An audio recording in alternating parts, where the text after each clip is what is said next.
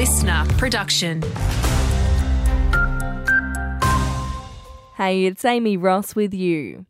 Mobile phone coverage across the southeast will be overhauled with $28 million on the way from Canberra to fix black spots. Most of the towers will be located across the limestone coast, with Telstra saying it'll boost mobile coverage to more than 1,800 dwellings.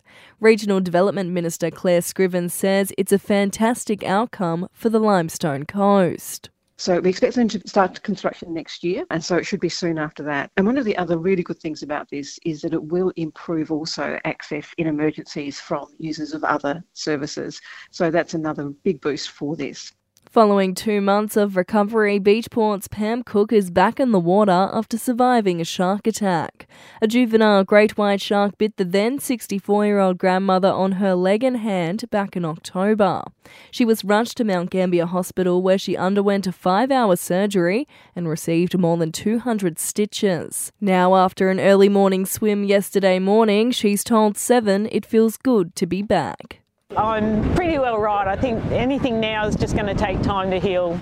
East of the border, thousands of students across Victoria will receive their VCE results today, marking the official conclusion of 13 years of schooling.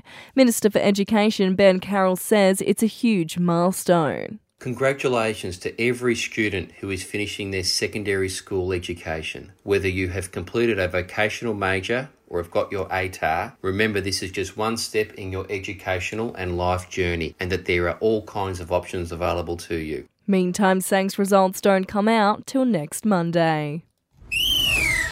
In Mount Gambier in district cricket, a massive win for West Gambier, racking up 302 runs over North Sportsmen. Sam Willis impressing, scoring 129 runs for West.